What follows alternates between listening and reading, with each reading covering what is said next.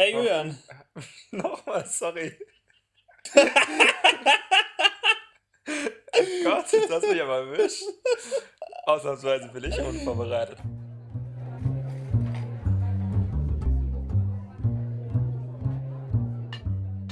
Hi Philipp. Hey. Na, Na, wie geht's? äh, gut. Brennst du auch schon so auf diese Folge? Gott, diese neuen Überleitungen, richtig schlimm. Total.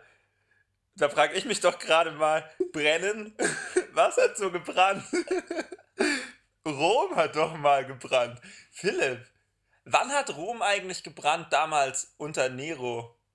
Warte, lass mich das mal schätzen. Oh, Oh Mann. ähm, Sorry, Antonia.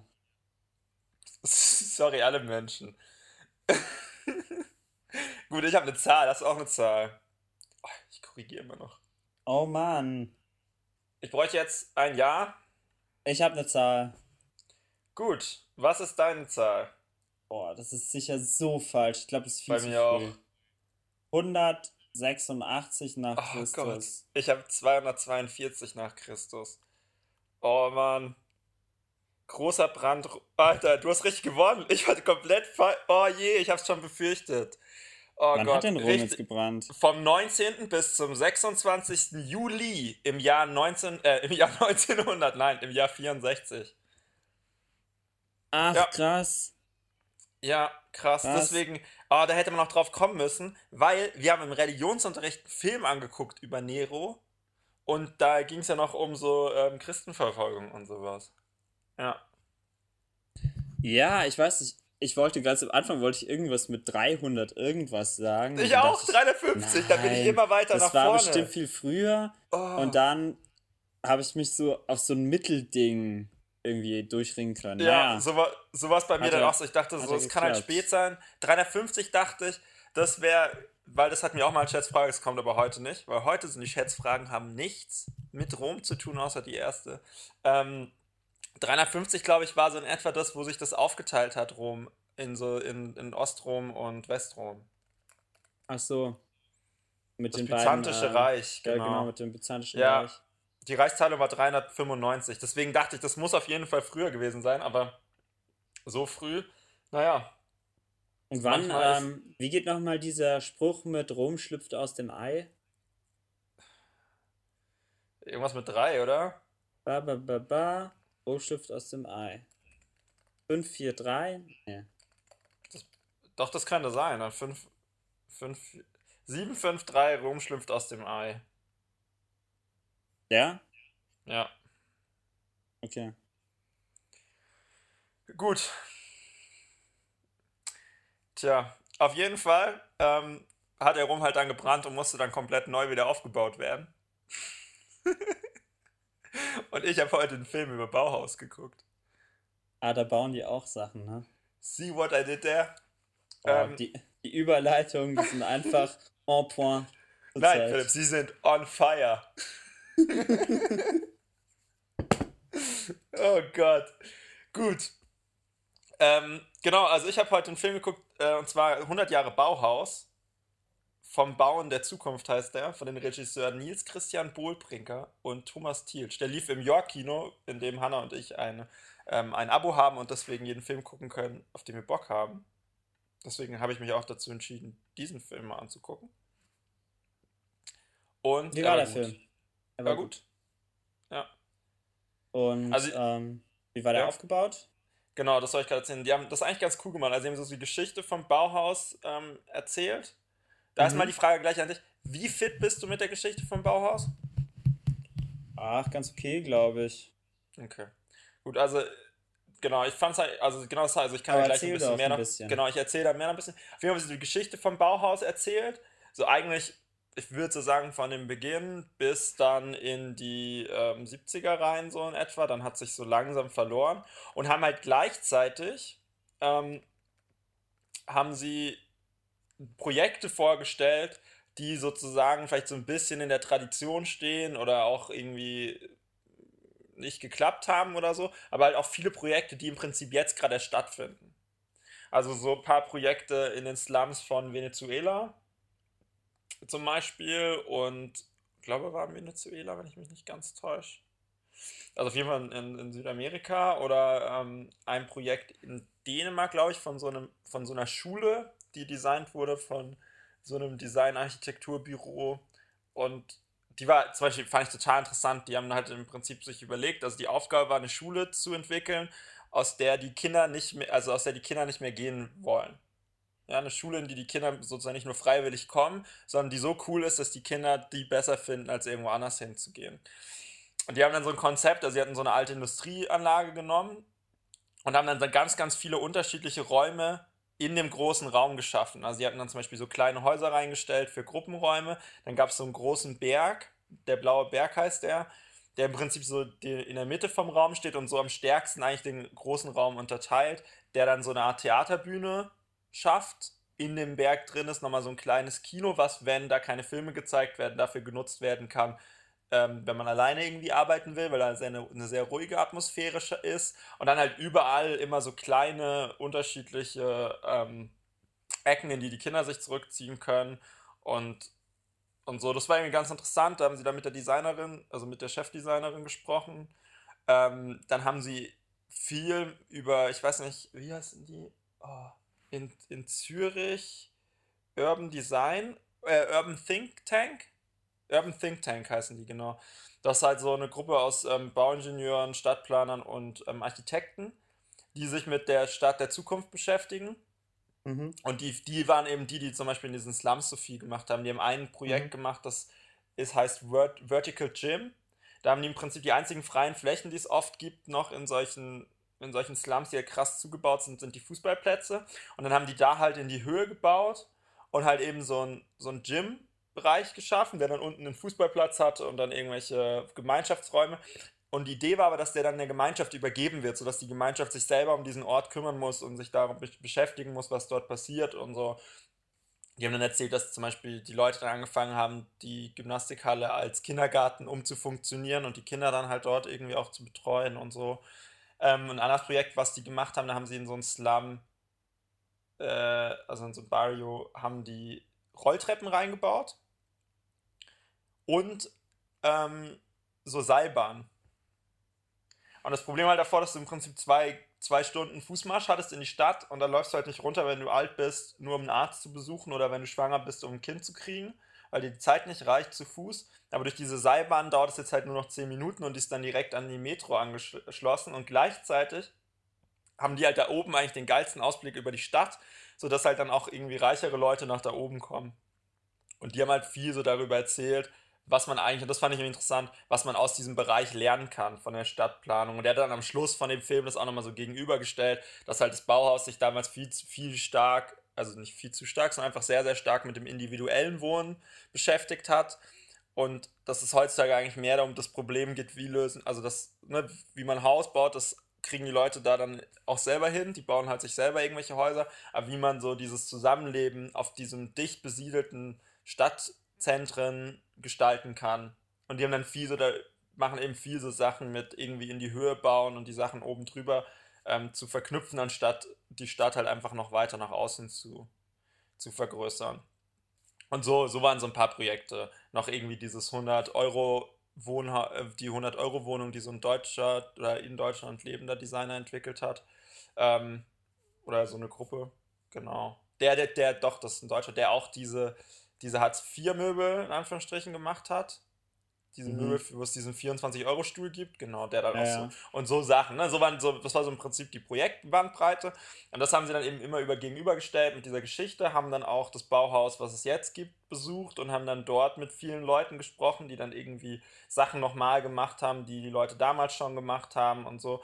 Und gleichzeitig hat es so ein bisschen was von dem Abstrakt, dieser ähm, Serie auf Netflix, bei der es zum Beispiel diesen ähm, Illustrator aus Berlin gibt, ähm, oder auch Bjarne Ingels, dass sie halt auch so, so die künstlerische Einflüsse in die Dokumentation mit reingenommen haben, was ich sehr schön fand.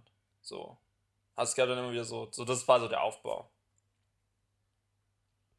Und ähm, genau, das war irgendwie, also das war interessant, weil Bauhaus kennt man, also ich kannte Bauhaus eigentlich aus diesem, so, ne, klare Formen, irgendwie, jetzt sage ich mal übertrieben, rechteckig und irgendwie klar und so dieses so modernes Design vom Prinzip her.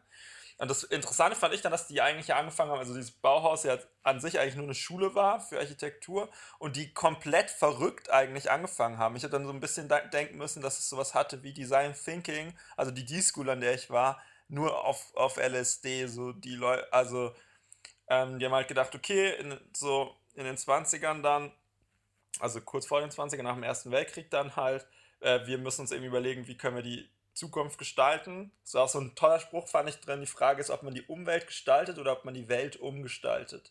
Und dann haben die halt gedacht, okay, wir können aber nicht die Leute eigentlich unterrichten lassen von den Leuten, die bisher Architektur und so unterrichtet haben.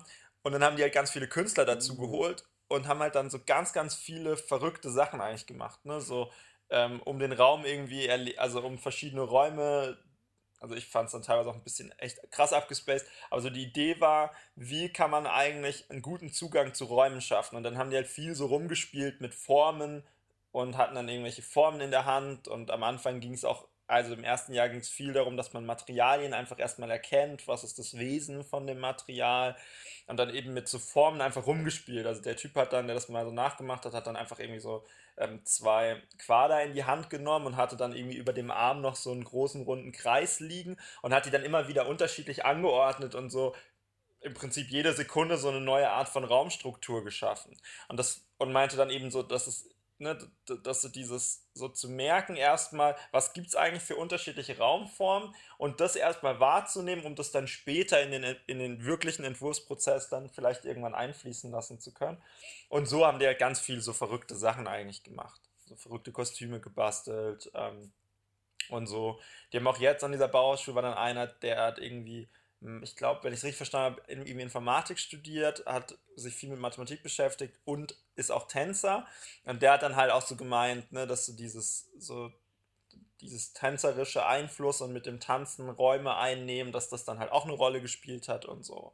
Und so waren so ganz, ganz viele so die Einsatz, äh, Ansätze. Und im Prinzip verläuft sich die Geschichte vom Bauhaus dann kam halt der Nationalsozialismus, das hat den Leuten halt alles nicht so gepasst in Weimar.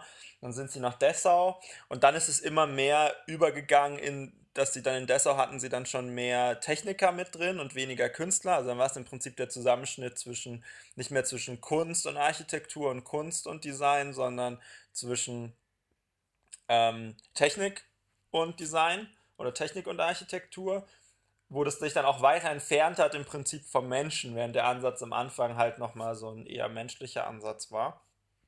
Und dann ist es eben da dann nochmal weitergegangen zu, zu diesem Ansatz, wo man dann eben diese großen, langen Häuser gebaut hat und so ähm, zu sagen, okay, wir müssen es einfach so billig wie möglich machen und es soll halt kein Luxusgut sein, sondern ein Gut, was sich jeder leisten kann und so. Und dann aber durch den Zweiten Weltkrieg und durch den Nationalsozialismus ist dann halt viel verstreut worden. Da hatten sie dann irgendwie das Bild, also das verbale Bild benutzt, das mit dem Hammer auf das, Bau, auf dem, auf das Bauhaus geschlagen wurde und die Splitter haben sich überall in der Welt verteilt.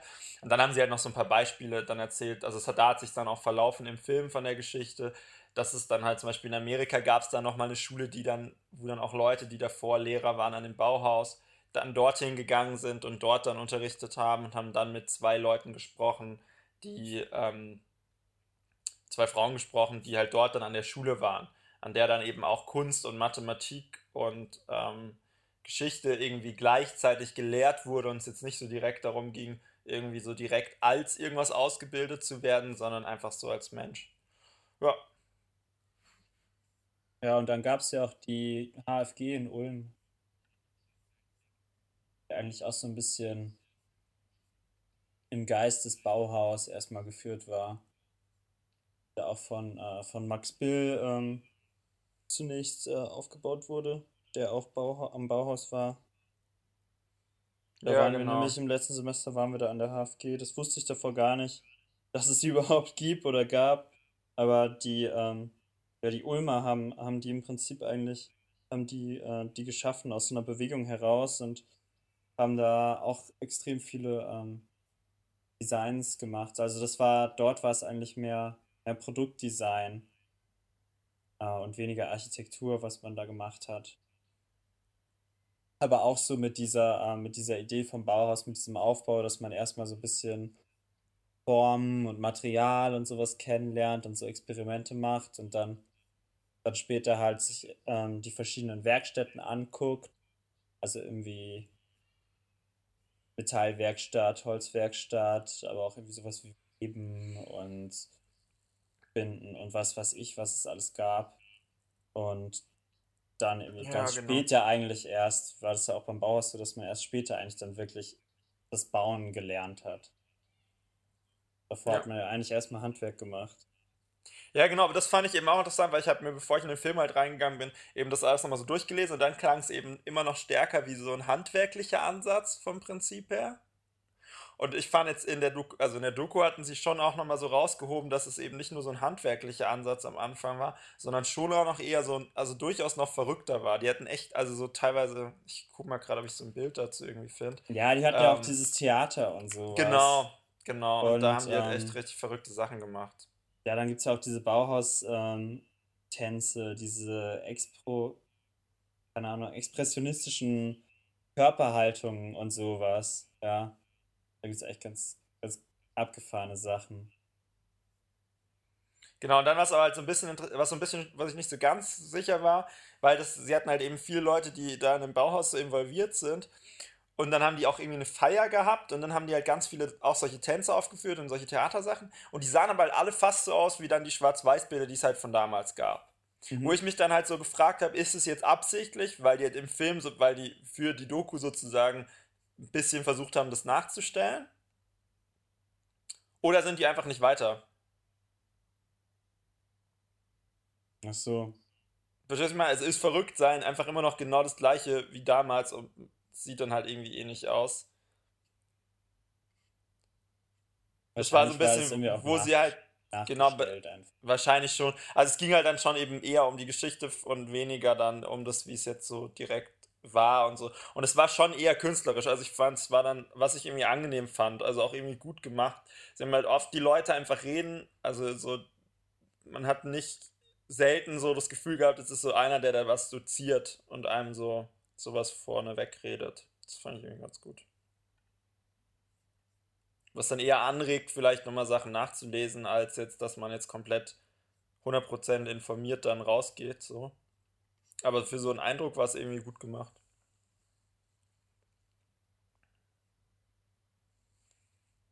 Jo, hast du noch eine Frage? Willst du noch was sagen? Nö, ich kenne es ja auch. Ja, ja, eben. Ähm, Findest also finde es interessant, dass sie da dann noch diese, ähm, diese heutigen Projekte so reingebracht haben, die jetzt ja, naja, nicht so direkt was mit dem Bauhaus zu tun haben. Genau, also aber es war halt, ja, so, aber es war eben ganz gut, ja. Der Sorry. versucht, den Bauhausgedanken zu extrapolieren und dann halt da diese Projekte reinzubringen. Genau, aber es, Also ich ja, finde, es ist jetzt nicht so eng mit dem Bauhaus verzahnt. Also da hätte man auch ganz andere Projekte ja. nehmen. So wie du es erzählt hast, klingt es für mich, man hätte eigentlich Darf auch andere Projekte nehmen können. Genau. Ja, du Was darfst. Gut. weil, weil, weil es sagen wolltest, dass es, glaube ich, da nicht so darum ging zu sagen, okay, sondern es ging, also das war oft dann sowas wie, okay, entweder die Frage ist, was würden die Leute, die damals Bauhaus gemacht haben, heute machen? So, das war so der Ansatz teilweise bei den Sachen. Welche Fragestellungen würden die sich vielleicht heute stellen, die sich damals nicht gestellt haben? Und dann haben sie halt auch viel so Projekte vor oder so Ideen dann vorgestellt, wie die, wie die dann gescheitert sind. Es gab irgendwie, ich weiß nicht, kennst du die ähm, Charta von Athen? Da haben die ja, so eine Schiff, Schiffsreise nach Athen, Athen gemacht, genau, und haben dann diese Charta vorgestellt, die ja dann den Städtebau äh, so, so Regeln für den Städtebau aufgestellt hat, so dieses, die ähm, im Zentrum wohnt, genau, Funktionstrennung, im Zentrum wohnt man nicht und so weiter und so fort. Und dann daraus sozusagen zu zeigen, wie das dann auch nicht geklappt hat und wie das dann gescheitert ist, dann hatten sie so ein, äh, so ein Haus aus, in Marseille, ich weiß nicht, ob du das kennst, das hat mich so ein bisschen erinnert an das äh, Projekt, was es hier in Berlin gibt im, äh, helf mir schnell, im Hansa-Viertel. Also so ein Haus, in dem im Prinzip alles stattfinden soll. Also ne, dann in dem Haus hast du dann eigentlich einen Supermarkt drin und so weiter ja, die und so fort. Unité d'Habitation von Le Corbusier. Ganz genau. Das hatten sie dann zum Beispiel auch drin und dann halt auch so gezeigt, wie, wie, so, wie so Ansätze halt eigentlich nicht funktioniert haben. So. Und dann war, glaube ich, halt da dann der Kontrast dazu, waren dann eben diese Urban Thinker, äh, Urban Think Tank aus Zürich, die halt dann irgendwie sich mehr so angeguckt haben, wie, also sozusagen von der anderen Seite, anstatt stärker von so einem Top-Down-Prinzip eben wieder stärker so ein Bottom-up sich anzugucken und zu schauen, okay, wie machen Leute das in Slums? Ähm, und wie können wir eigentlich eine Stadt nicht so von vornherein durchgeplant aufstellen, sondern eigentlich äh, inkrementell bauen und meinte dann auch so, was ich ganz witzig fand, meinte so, naja, weil eigentlich wurden Städte früher immer so gebaut, meinte er dann so, was ich ganz witzig fand. So, und ich glaube, das war so die Idee. Die Idee war halt so einfach sich so anzugucken, wie viel ist davon hängen geblieben und was hat es dann heutzutage noch damit zu tun. Sie hatten auch das Meisterhaus drin, was Grobius äh, da gebaut hat. Mhm. Ähm, also was dann äh, zerstört wurde und dann wieder aufgebaut wurde. Und da dachte ich dann auch so, das ist so das, was Hannah immer stört an so modernen Bauten, weil das kann noch nicht so lange auf, also es ist vielleicht jetzt so 10, 15 Jahre oder so steht das wieder, ich weiß nicht, maximal. Aber das sieht richtig abgegammelt schon aus. Einfach weil das halt nur funktioniert in dem Moment, wo das halt komplett neu angestrichen und weiß aussieht, aber sobald es halt ein bisschen wittert, sieht es halt nicht mehr schön aus. So. Ja. Ich glaube, das war so die Idee, warum sie diese ganzen Projekte dann noch so mit reingewoben haben, um nicht nur und nicht nur die Geschichte zu erzählen. Ja. Ja gut, weil die Geschichte ja, gut, ich weiß nicht, die Geschichte meint man, glaube ich, immer zu kennen, aber man kennt sie eigentlich gar nicht so genau. Aber der Bezug zu heute ist dann ja schon irgendwie auch interessanter. Oder so was, was so ein bisschen das Erbe sein könnte. Genau.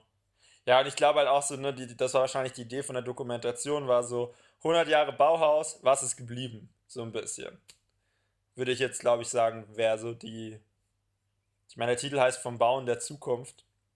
Ja. Genau. Aber eben auch so, was ich irgendwie interessant fand, weil wir beide gerade das Buch, also es war irgendwie auch so interessant, so dieses so zu sehen, wie Leute, also vom, vom Staat so den Menschen so stark in den Mittelpunkt zu stellen und dann zu merken, wie so das komplette System am Schluss doch wieder abgekippt ist und dann am Schluss ein Konzept aufgestellt hat, was genau das Gegenteil präferiert, so. Ne? Das fand ich irgendwie schon interessant. Wenn man dann so denkt, die sind am Anfang so, kommen, so mega utopisch und alles wird gut und so rangegangen und dann ist es plötzlich so eigentlich in die, ins Gegenteil verkehrt. Ja. Aber also ich fand ihn gut. Ich kann mir gut vorstellen, dass er dir auch gefällt. War, häufig im Kino oder ist es jetzt mehr Keine so. Programmkino-mäßig?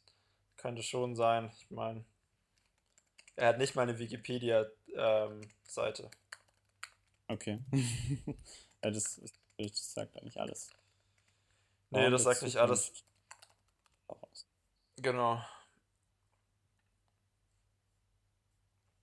Mm.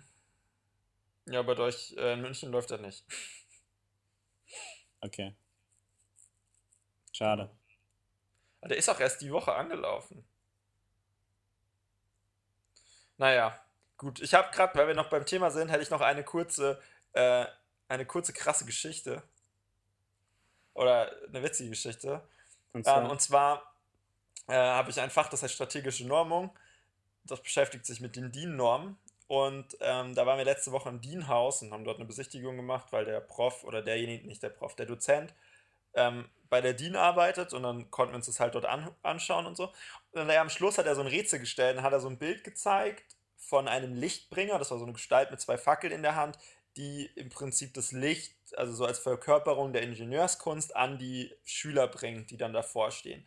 Und dann hat er gemeint, er war da auf der Hannover Messe, hat irgendwas mitgebracht, keine Ahnung wie. Auf jeden Fall hat er dann gesagt, wer wer, wer ihm sagen kann, wo dieses Bild, das war so, ein, so eine metallene Tafel im Prinzip, aber es war nur eine Aufnahme davon, wo das im Original hängt oder sich befindet, der würde das bekommen, was er halt aus Hannover hat. Und dann hat er noch gesagt, irgendwie, dass die zwei Leute, die vor dem Haus stehen, was damit zu tun haben. Und ich bin beim Reingehen, habe ich schon gemerkt gehabt, also habe ich schon gesehen, dass zwei Statuen vor der, vor der Tür von der Dienst stehen.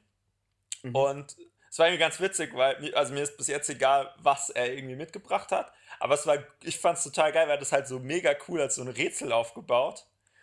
Und dann habe ich so gedacht, ja, okay, ich google jetzt einfach schnell Lichtbringer, Tafel, dann werde ich irgendwie eine Bildersuche, bestimmtes Bild finden und dann, dann finde ich ja mega schnell raus, wo das ist. Das ist bestimmt irgendwo in Hannover oder so. Äh, ja, turns out nicht so fast, ähm, weil Lichtbringer halt immer für Satan steht. Und dann habe ich irgendwie rausgefunden, dann bin ich vor die Tür, dann habe ich rausgefunden, dass die Statuen von ähm, Humboldt sind und Beuth. Dann habe ich gedacht, gut, dann sind die vielleicht beide, dann habe ich rausgefunden, dass Beuth auf, in dem Grab beerdigt ist, äh, auf dem Friedhof beerdigt ist, bei dem wir auch beide waren, da wo mhm. auch Schinkel zum Beispiel beerdigt ist. Mhm. Genau. Dann habe ich gedacht, gut, dann ist es vielleicht dort. Und dann habe ich immer noch nicht so richtig was rausgefunden. Dann musste ich aber noch in Sport. Dann habe ich beim Sport, während ich auf dem Fahrrad saß, habe ich so gegoogelt und nachgeguckt. dann habe ich irgendwie rausgefunden, habe ich halt erstmal einfach mal angefangen zu googeln nach Beuth und Humboldt. Und dann habe ich irgendwie, stand dann irgendwo so ein Text, wo dann stand, ja, es gibt eine Statue von Beuth vor der DIN und es gibt noch eine andere Statue von Beuth. Dann habe ich herausgefunden, die andere Statue von Beuth steht auf dem Schinkelplatz in Berlin. Und ich, warte, der Schinkelplatz ist ähm, hinter dem Schloss, dem Berliner Schloss, also im Prinzip beim Dom, wenn man da den, dann das Wasser weiter runterläuft in Richtung Ostbahnhof, da kommt dann auf der rechten Seite der Schinkelplatz, an dem es eine Statue von Beuth, Schinkel und noch jemand Dritten gibt. Und Schinkel okay. wurde als letzter aufgestellt, deswegen heißt der Schinkelplatz.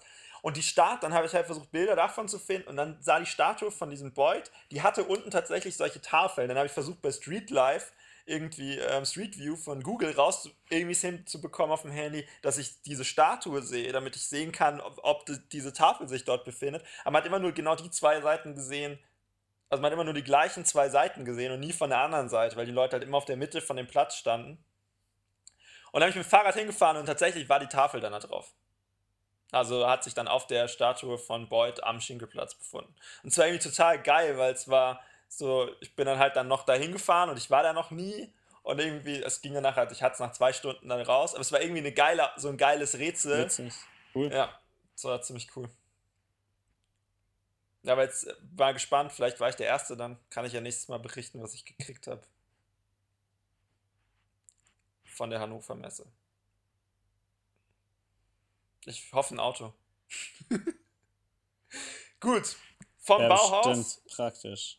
Ja, vom Bauhaus und Sachen, die man baut und, und den Menschen in die Mitte des Bauenden stellen, des, Bau des Baus stellen, zu Sachen, wo der Mensch wirklich tatsächlich in der Mitte des Baus ist, und zwar zu Things.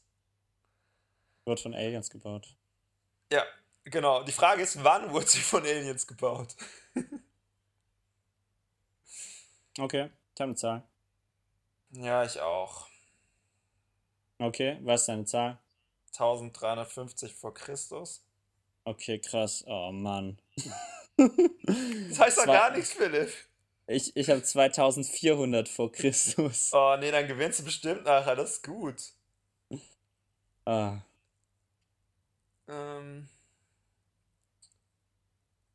Wir haben natürlich nicht klar gemacht, welche wir meinen, aber wir meinen halt natürlich. Halt diese beide. große Sphinx von Gizeh, oder? Genau, ja. Ähm, hast du schon mal, was? Welche sonst? Große Sphinx und Gizeh. Ist die mit Abstand größte Alter, du hast gewonnen. Oh nein, ich, ich habe extra noch, ich habe gedacht, du sagst was viel früheres, deswegen bin ich nicht so weit nach hinten. 2520 bis 2494 vor Christus. Alter, ich wusste, du rockst heute. Ah. Tja, da hast du dir extra heute die Fragen rausgesucht naja, du vorher recherchiert du hast. Was für ein Und dann, dann hast du die so Antworten vergessen. So ein Schwachsinn. ärgerlich. Echt ärgerlich. Du bist so ein Chaoskopf. Ganz ehrlich. Oh, oh Mann. Mann. Es, ist, es ist so schwierig, bei sowas sowas einzuschätzen. Weil dann ist so die Frage, hm, wann gab's die, wann gab's die Things? Ah, ist die so richtig früh oder ist die, gerade bei den, bei den Ägyptern ist ja echt schwierig, ne? Richtig lange, lange regiert und so. Ja, ich weiß, ich habe halt gedacht, es gab die Römer und davor gab es die Griechen und davor gab es die Ägypter. Ja, aber das ist halt nicht so. Auf, das war, ist nicht ganz so, natürlich. Ja, aber sag mal zum Beispiel, wann hat, wann hat Kleopatra gelebt? Gestern. Ja, eben.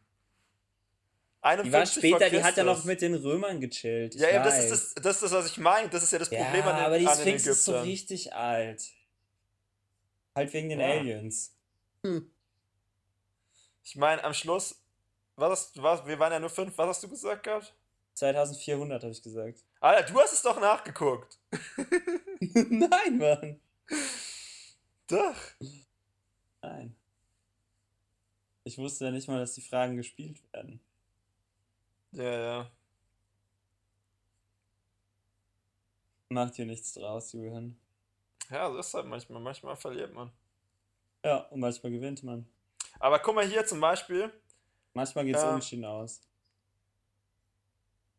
Ja, zum Beispiel wurde sie 1300 vor Christus wurde sie das letzte Mal ähm, restauriert. Bevor man das sie dann irgendwann in der Neuzeit wieder restauriert hat. Ne? Dann hast du wahrscheinlich daran gedacht. Ja. Echt ärgerlich. nächstes, nächstes Mal können wir ja fragen, wann wurde die Sphinx restauriert? Ja, genau. Vor Christus. Aber, ah, Ja. komm, ich frag dich mal, was denkst du, wann äh, die, die ähm, Nase abgeschlagen wurde? Wann die Nase abgeschlagen wurde? War das, war das nicht Obelix oder so? Ja, aber genau. Ähm, so 200 vor Christus? Nee. 1378 Vor Christus. nach Christus. Echt? Dann haben sie die Nase kaputt gemacht. Ja. Echt?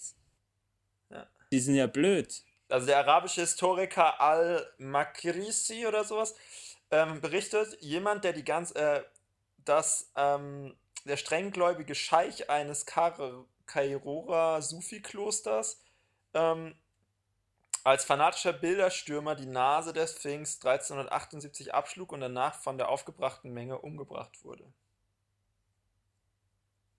Und diese Angabe wird bestätigt von einem arabischen Historiker und Mediziner nochmal. Das Mhm. irgendwann im 13. Jahrhundert. Ja.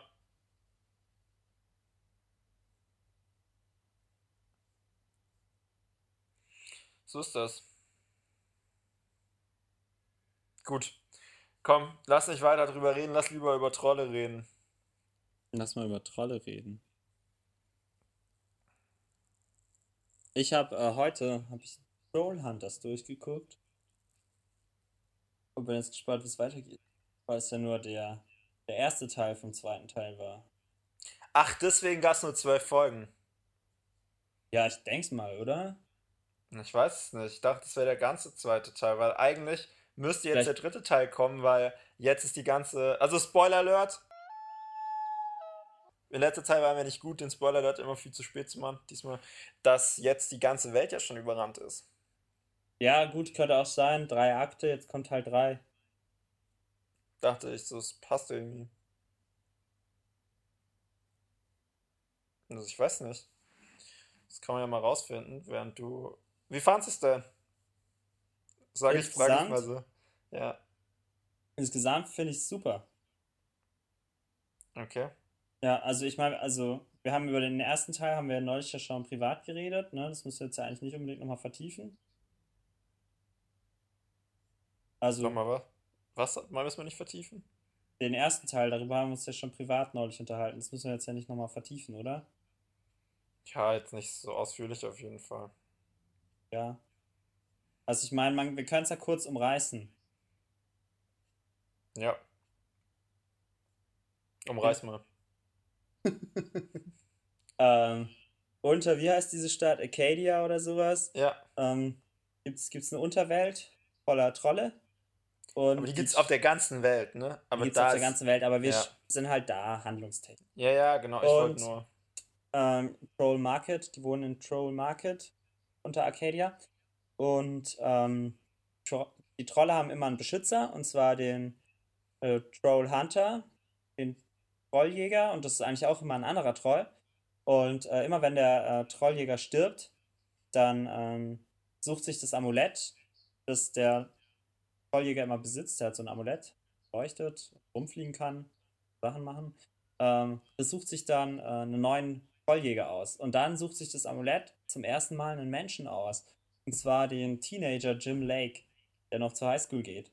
Und der wird dann ähm, mir nichts, dir nichts äh, zum Trolljäger und äh, fängt halt an, ähm, die Trolle im Troll Market zu beschützen. Vor ähm, den bösen Trollen. vor den bösen Trollen, genau, weil es gibt halt gute Trolle und böse Trolle, wie bei den Menschen.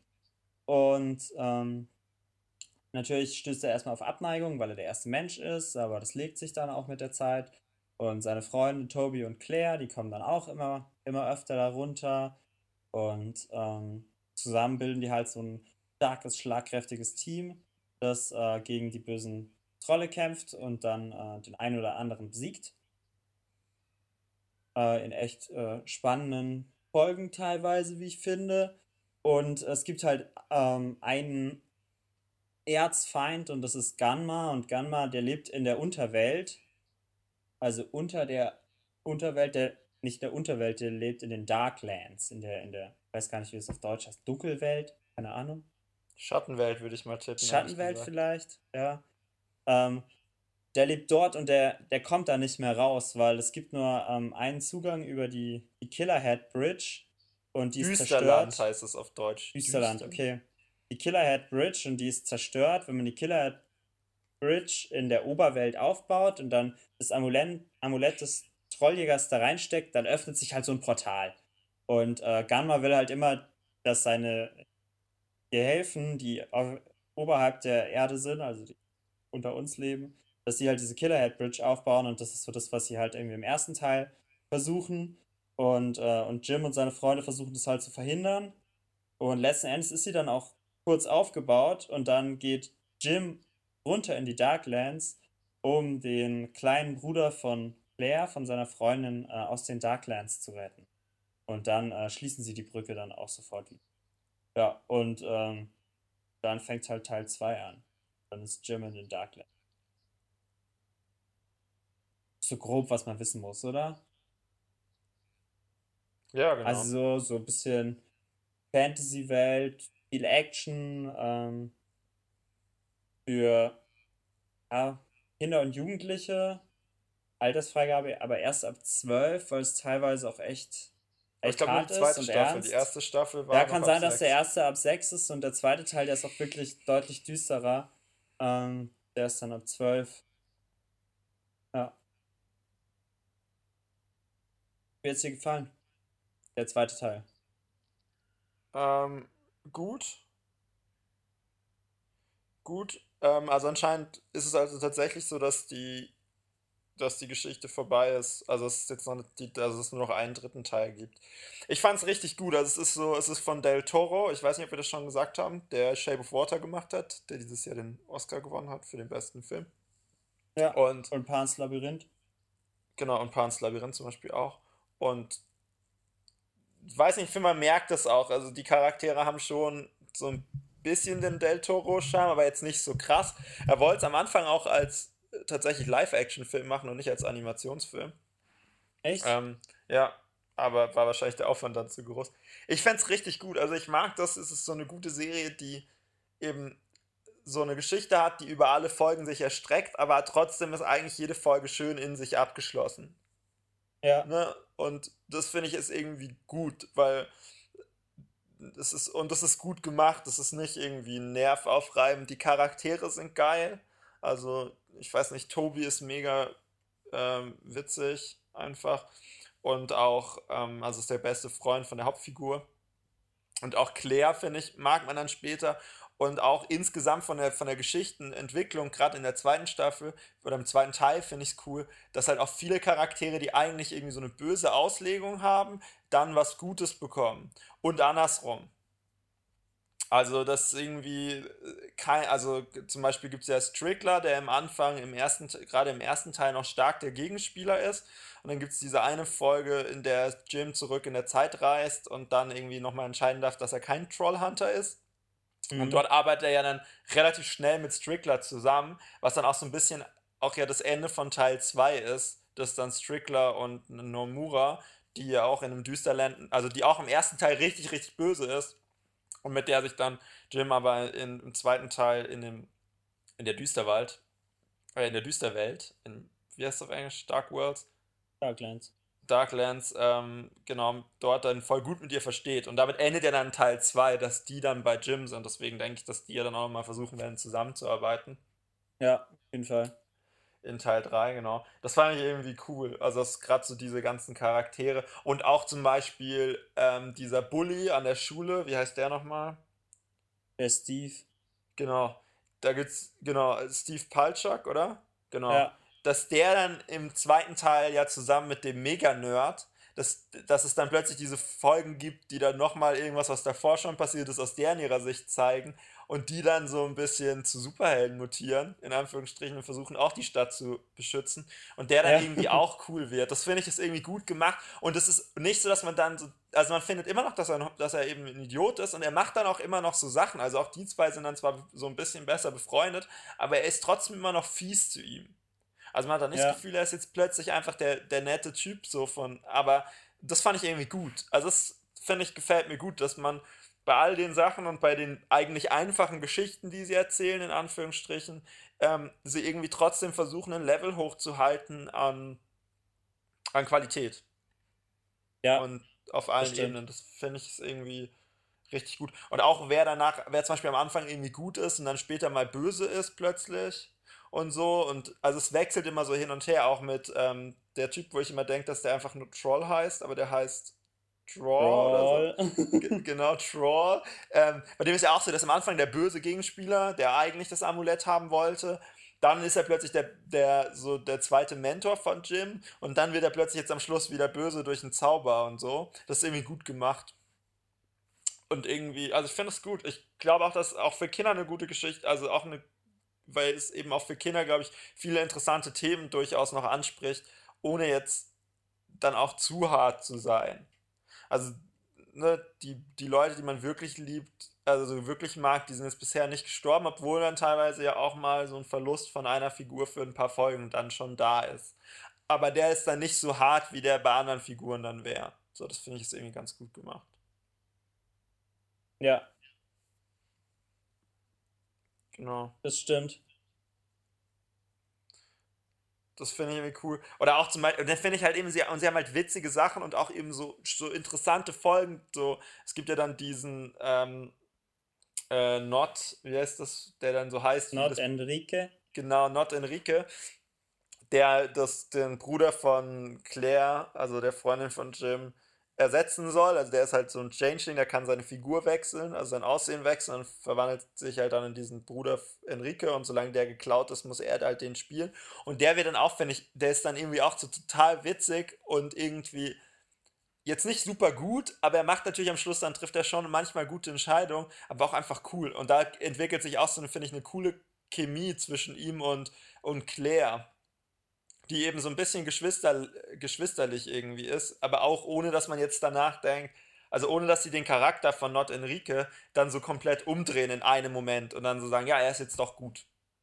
Fertig. Ja, das stimmt. Also es ist nicht, ähm, es ist nicht irgendwie so übertrieben pathetisch oder sowas. Genau. Ich, sondern ähm, irgendwie eine relativ natürliche Charakterentwicklung. Also sie bleiben den Charakteren irgendwie immer treu und trotzdem können die ähm, so ein bisschen ihre Position verändern und ihre Einstellung zu Sachen, einfach dadurch, dass sie Zeit miteinander verbringen. Das finde ich echt ganz cool. Also man hat auch das Gefühl, dass, ähm, ja, dass äh, die Figuren sich irgendwie wandeln und man so ein bisschen Zeit mit denen halt verbringt. Irgendwie auch ganz cool. Ja.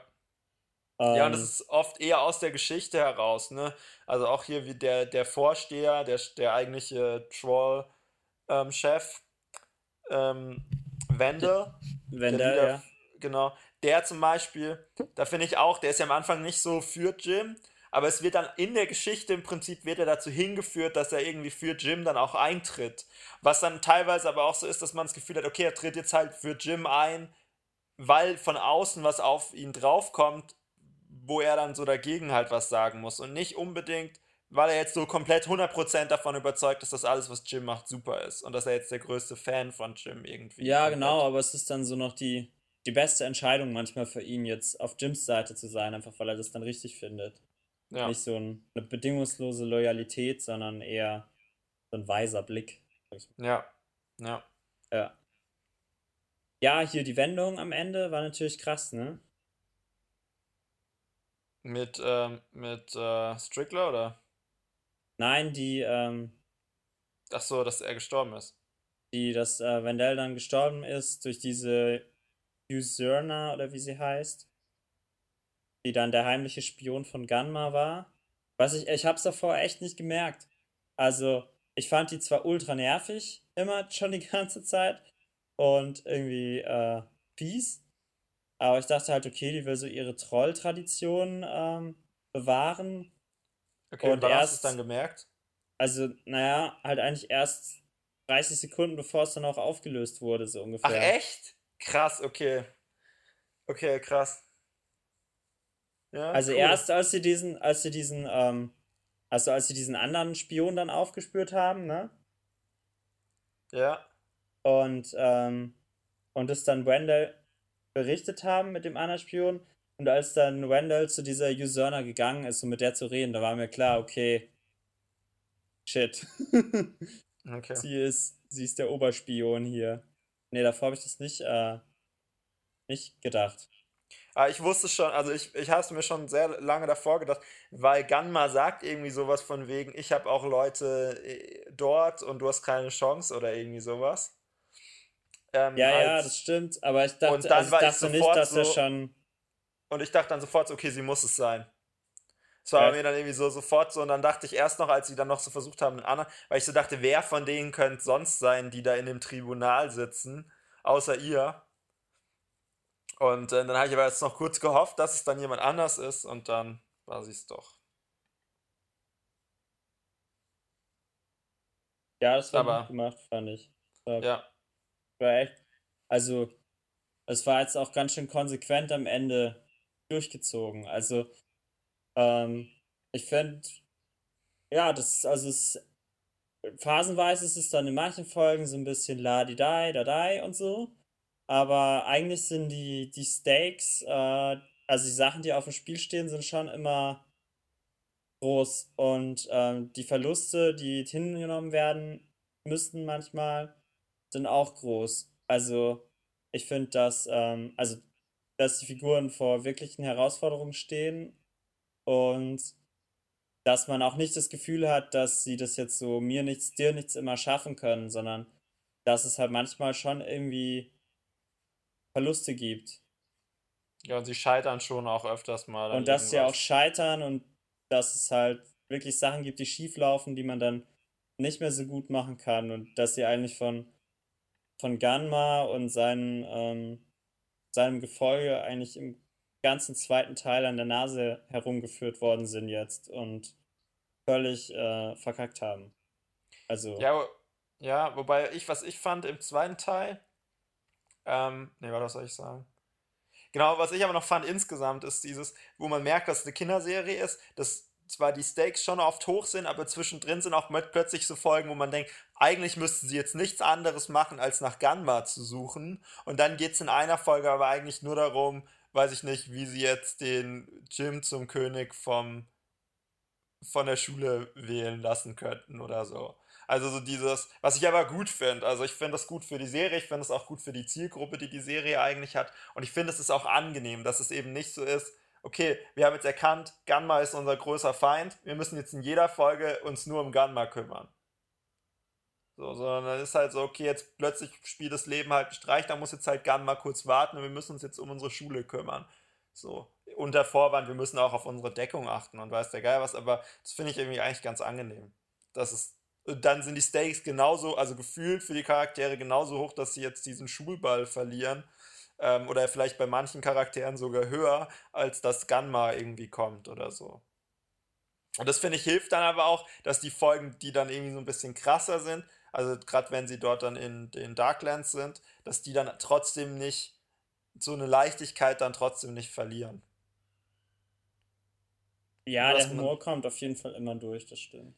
Ja, und selbst wenn man dort dann ist und die Situation sieht noch so aussichtslos aus, dann tut die Serie jetzt auch viel dafür, dass es jetzt eben nicht dann irgendwie die gruseligste Variante überhaupt ist. Also auch so, wenn man das erste Mal so in den Darklands dann ist, länger mit Jim, dann ist es schon irgendwie mehr so Adventure-mäßig und jetzt nicht, ähm, weiß ich nicht, spooky oder so.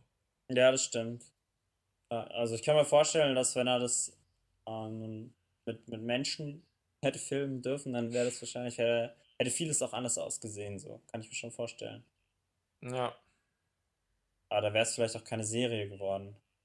Genau. Ja, er wollte es anscheinend eben als, als erstes als Live-Action-Television-Series machen und dann hat er sich halt, dann haben sie gesagt, nee, nee, du, ist viel zu viel Geld und bla bla bla. Und dann hat er das halt erst als Buch rausgebracht und dann hat sich DreamWorks dazu entschieden, das einen Film zu machen und dann ist aus dem Film eine Serie geworden.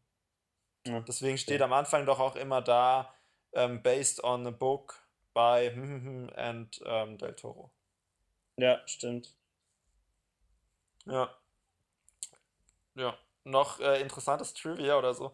Der, der Jim spricht, Ant, äh, Anton Yelchin, der mhm. ist gestorben. Der irgendwie noch, ähm, der ist gestorben und zwar hat er, ist der von seinem eigenen Auto überrollt worden. Und ja, und deswegen spricht jetzt in der dritten Staffel die Sachen, die noch nicht aufgenommen wurden, spricht äh, Imal Hirsch, der bei Into the Wild gesp gespielt hat, den Haupt, die Hauptfigur. Okay. Ja spricht dann ähm, Jim für die dritte Staffel. Ja. ja, super Serie, finde ich. Ähm ich. Am Anfang war ich so ein bisschen unschlüssig, ob ich es gucken soll. Ich habe es dann eigentlich nur angefangen zu gucken damals wegen ähm, Guillermo del Toro. Weil da sein Name halt drauf stand und dachte ich, okay, vielleicht kann es nicht sein. Und ähm, nach so ein paar Folgen war ich dann drin und äh, finde es jetzt eigentlich echt super. Ja. Ja. Ich finde auch, ich finde es auch gut. Ich finde es geil, dass so ein bisschen wie bei Doctor Who, es ist nicht nur noch ein Ticken mehr auf der, auf der leichten Ebene. Es ist nicht zu seicht, sodass man eigentlich, also so wie jetzt weiß ich nicht, How I Met Your Mother oder so, dass es eigentlich egal ist, ob man jetzt eine Folge guckt oder nicht. Aber es ist auch nicht zu anstrengend, so in Richtung äh, Breaking Bad, Better Call Saul mäßig, dass man so denkt, okay, das ist so richtig ernsthaftes Zeug, was man jetzt guckt. Ja, das stimmt, genau. Es ist irgendwo so, irgendwo so dazwischen. Mal mehr da, ja. mal mehr dort. Und ich meine, die Lage sieht jetzt ja echt mies aus. Ja, ich kann mir, ich kann mir auch sicher gut vorstellen, dass es im dritten Teil, dass sie es nicht schaffen. Das glaube ich nicht.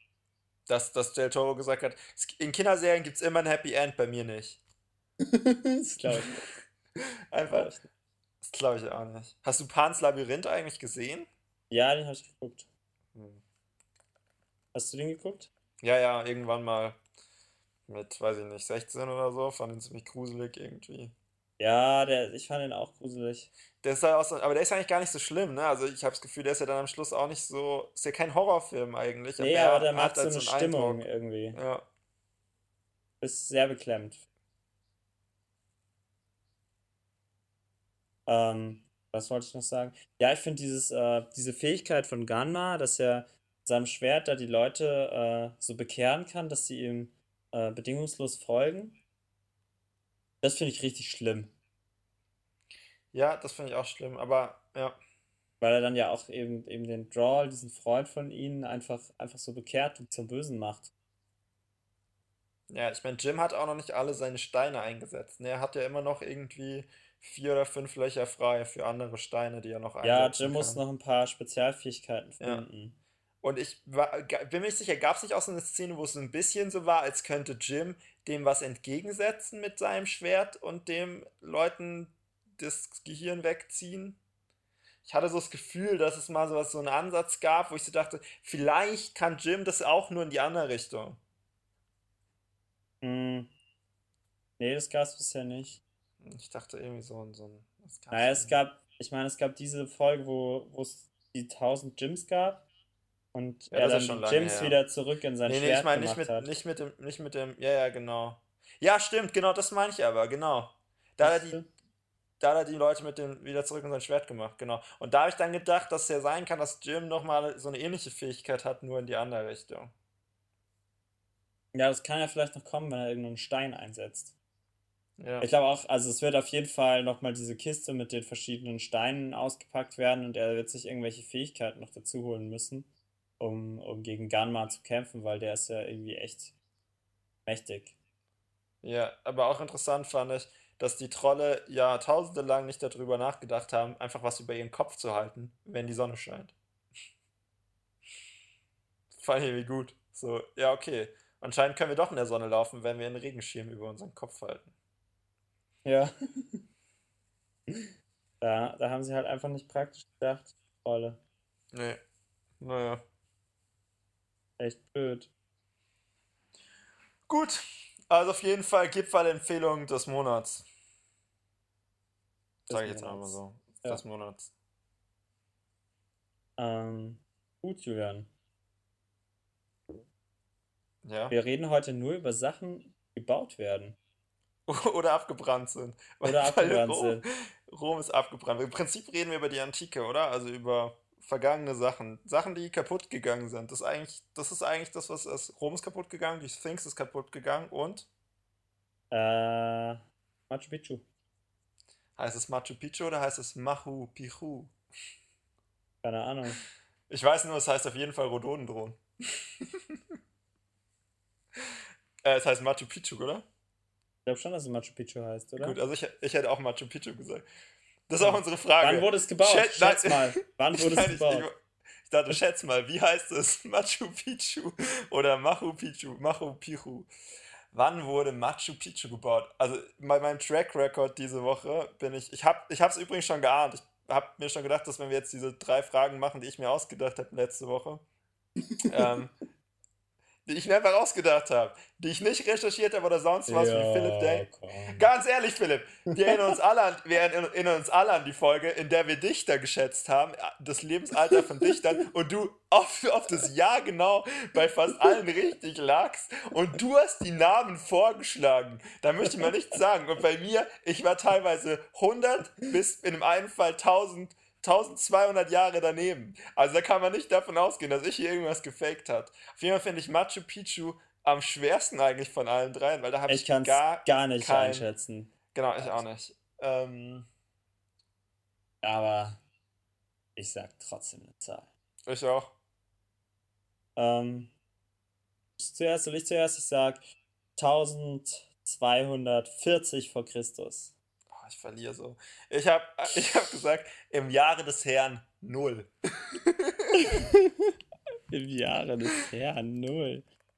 Ja, ich dachte so, okay, ich, ich habe nicht mal eine Ahnung, ob es davor oder danach ist. Und ich habe recht! Das wurde im 15. Jahrhundert gebaut. Was? Ja. Genau, die das war ich. Inkas im 15. Jahrhundert. Ja, weil ich dachte, das kann nicht, es war nicht so viel. Die Inkas haben ja noch gelebt, als die, das, als die, oder, ne, die Inkas haben doch schon noch gelebt, als die Spanier kamen und so. Krass. Puh, da habe ich noch ein bisschen meine Ehre verteidigen können. Aber das war auch so eine Folge, Mann, da das war eigentlich auch eine Folge, man musste einfach Glück haben. Also, man musste so ein bisschen Glück haben, wann man wie wie weit vor dem anderen liegt. Außer bei der Sphinx, da lagst du richtig gut dabei. Da lag ich echt gut. Ja. Die anderen Tja. haben wir eher daneben. Ja, dann gehe ich für diese äh, Staffel erstmals in Führung. 2 zu 1 Siege. Ah, Mist. Mist, Mist, Mist. Tja, so ist es halt.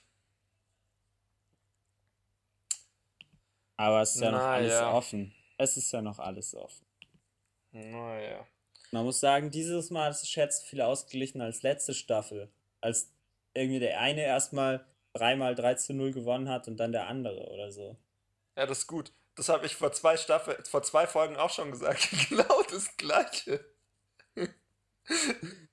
das ist gut. Das heißt, hier habt ihr es zuerst gehört. gut, Philipp. Was, Also, was machen wir jetzt? Jetzt spielen wir zum dritten Mal und äh, vielleicht auch zum letzten Mal, weil es immer sehr ausufernd ist und sich in die Länge zieht, aber wir können es ja nicht nur zweimal spielen.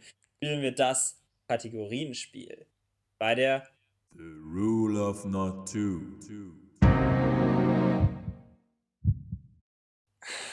Du, du. Ich Äh, höre jetzt immer, das- wenn, immer, warte ganz kurz, immer wenn du Rule of Natur äh, sagst, dann höre ich immer danach diesen Herzschlag. Bum, bum, bum, Dudum, bum. dudum, dudum. Ja. Nein, wie, wie geht der Herzschlag, Julian? Wenn du ganz genau hinhörst. Hör doch mal Ach genau so. hin. Ähm, Kokon? Kokong, Kokong, Kokong. nee, nicht, nicht dudum oder bubum. Kokong. Kokong. Dieser Witz wurde Ihnen gesponsert von Mark Forster. Ja, das Kategorienspiel Darauf können Sie heute Sachen mit, abstellen. Ja. heute mit Star Wars Figur. Genau, äh, Figuren, die in den Star Wars-Filmen vorkommen. Mhm. Und zwar alle Star Wars-Filme oder grenzen wir es noch ein? Dann können wir es öfter spielen. Alle Star Wars Filme. Alle Star Wars-Filme, geil. Aber nur Ja. die Filme. Nur die Filme. Nur, ah, nur die ähm, Episode Filme 1 von bis äh, Episode 8. 1 bis 8, oder? Hier Ja. noch andere Sachen. Genau. Okay. Ich fange an, weil du das letzte Mal angefangen. Okay. Ich fange an mit Han Solo. Okay. Jedi-Ritter. Du bist so dumm. Du bist so dumm. Okay. Das ist gut. Ray. Ah, okay, sie ist ja noch kein, kein Jedi. Echt? Dann. Sith Lords. Fuck, oh Mann. Ich wollte noch so schön diskutieren, ob Anakin Skywalker und Darth Vader die gleiche Figur ist. Kannst du alles vergessen. Und dann habe ich noch überlegt, ich kann Anakin Skywalker immer noch sagen, weil er ist ja auch als Sith Lord noch gewesen. Der war ja nicht direkt Darth Vader. Naja, aber oder war er doch? Ähm, okay. Senator Palpatine. Ah, okay. Ist er nicht auch ein Sith Lord? Ja, aber als Senator Palpatine ja nicht. Da weiß man ja nicht, dass er der Sith Lord ist. Okay, Jar Binks. Ey, warte mal. Jar Jar Binks ist ein Sith Lord, da gibt's eine Theorie zu. Erwischt! ja. Ich Okay. mir nicht sicher. Gangens. Ewoks. Geil. Wir sagen einfach Kategorien, damit man die, weil man die Namen nicht weiß. Okay. Druiden. Oh Mann, Alter Julian, spinnst du? Ganz ehrlich, Philipp, ich bin, du hast angefangen mit, mit Sith Lords und Jedi-Rittern hast damit fast alle Figuren verdrängt. Ähm, ähm, Jabba the Hutt. Ah, gut. Politiker. Oh Gott. Ich- Kopfgeldjäger. Oh nein! okay, äh, wie ist es? Muss man die Namen sagen können? Ja, schon. Oder halt, du halt machst eine Klasse auf. Gott, ich hab sowas Fieses. Aber ich meine doch nicht Onkel Ben. Das ist nichts Fiese. Und Aber der ist ja ein Jedi. Ah, nein. Ah, shit. Nee, Onkel Ben, weiß man nicht, ob der Nee, Jedi ist. stimmt, Onkel Ben ist kein Jedi, genau. Ich dachte gerade Ben Kenobi meinst du. Nee, Onkel Ben. Stimmt, Der ist doch schon Jedi. auch, oder? Der ist, ist doch einfach der Onkel von, von, von Luke. Eben, der Onkel von Luke. Gut. Ja, puh. Da wollte ich dich schon zur Niederlage drängen. Mist. Ja. Ähm, Rebellen. Außerirdische.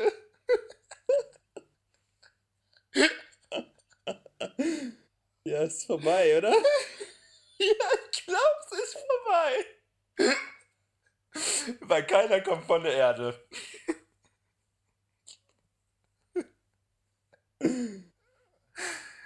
Ah.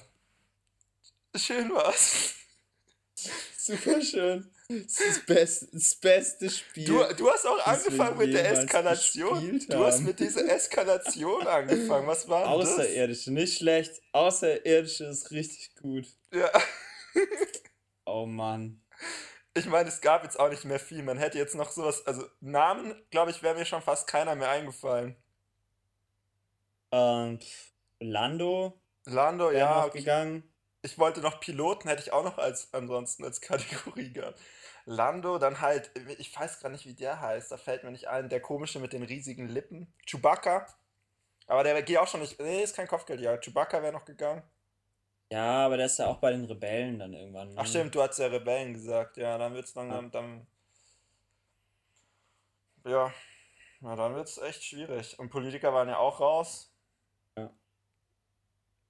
Ein paar ah, Ding- Generäle wären noch gegangen. So. Ja, und Ding wäre noch gegangen. Und aus dem neuen Film hier. Empire. Ja, die wären alle noch gegangen. General Grievous wäre auch noch gegangen, der ist kein Sith Lord. Ähm, Dann, äh, wie heißt der denn? Der Böse. Der von Adam Driver. Ja, Kylo Ren. Kylo Ren. Und dann sein Meister. Die sind auch beide keine Sith Lords. Ja. General Hux. Dann, Finn. Aber da ist die Frage. Ja, Finn, alle von der. Finn ist ja, wenn dann Resistance, kein Rebell. ja, genau. Ja, da wäre schon noch einiges gegangen, aber dann hast du halt Außerirdische gesagt und dann war es vorbei. Ja, so ist es. Das ist echt richtig gut gewesen, Julian. Ja. Da schreibe ich, also da, damit steht es beim Kategorienspiel, glaube ich, ähm, warte mal, mindestens 2 zu 1 für mich. Ich weiß nicht, wie das bei Ikea gelaufen ist. Ja, das weiß ich auch nicht mehr. Aber das finde ich kurz raus. Das steht da leider nicht drin. Das haben wir da nicht Schade. reingeschrieben. Ja. Schade. Man kann ja nochmal die Folge äh, nachhören. Ich glaube, ich weiß nicht, ich glaube auch, dass wir da einfach irgendwann aufgehört haben. Da ging es auch einfach zu lang. Ja. So wie jetzt. Weil wir waren ja schon fertig und haben trotzdem noch Sachen. Also ich habe noch Sachen aufgezählt. Naja, egal, Philipp. Ähm, nett war's. Nächstes Mal denkst du dir wieder Fragen aus, bei denen ich gewinnen kann. Okay, alles klar. Ja, Ja. auf Wiedersehen. So, das war's fürs Erste. Auf ein Kipferl gibt es nicht bei Instagram, nicht auf Facebook und nicht auf Google+. Ihr könnt jetzt aber auf Twitter at auf ein Kipferl folgen oder abonniert doch einfach den Feed. Das ist immerhin besser als nichts. Jetzt ist aber echt mal Schluss hier.